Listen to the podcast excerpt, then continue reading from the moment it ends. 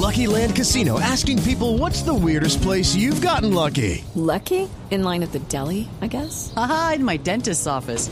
More than once, actually. Do I have to say? Yes, you do. In the car before my kids' PTA meeting. Really? Yes. Excuse me, what's the weirdest place you've gotten lucky? I never win and tell. Well, there you have it. You can get lucky anywhere playing at LuckyLandSlots.com. Play for free right now. Are you feeling lucky? No purchase necessary. Void where prohibited by law. 18 plus. Terms and conditions apply. See website for details.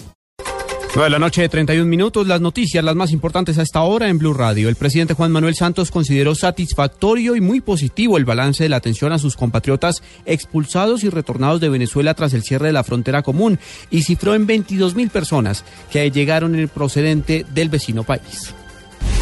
Una comisión de la Defensoría del Pueblo visitó una zona rural del departamento de Boyacá en donde el pasado 26 de octubre la guerrilla del ELN emboscó y mató a 11 militares y un policía y secuestró a dos soldados. Con la visita se buscaba verificar la situación de derechos humanos en la región en la que se asienta la comunidad Agua, que manifestó sus necesidades en salud y vías, así lo señaló la entidad en un comunicado.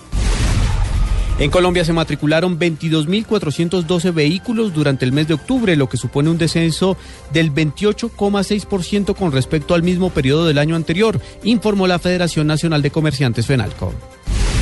La canciller María Ángela Holguín se reunió con los embajadores de Colombia en África, Medio Oriente e India, con los que revisó las agendas bilaterales. Además, la canciller se entrevistó con su homólogo argelino Radman Lamarara con quien evaluó los avances en las relaciones entre ambos países y concretó la exportación de carne bovina colombiana y otros productos agrícolas hacia Argelia. Y en información internacional, la Corte de Apelaciones del Quinto Circuito de Estados Unidos, con sede en Nueva Orleans, ratificó la decisión de un juez de Texas que en febrero suspendió las medidas migratorias promulgadas por el presidente Barack Obama, que benefician a cerca de 5 millones de indocumentados en el país. Ampliación de estas y otras informaciones en blurradio.com. Continúen con Luna Blue.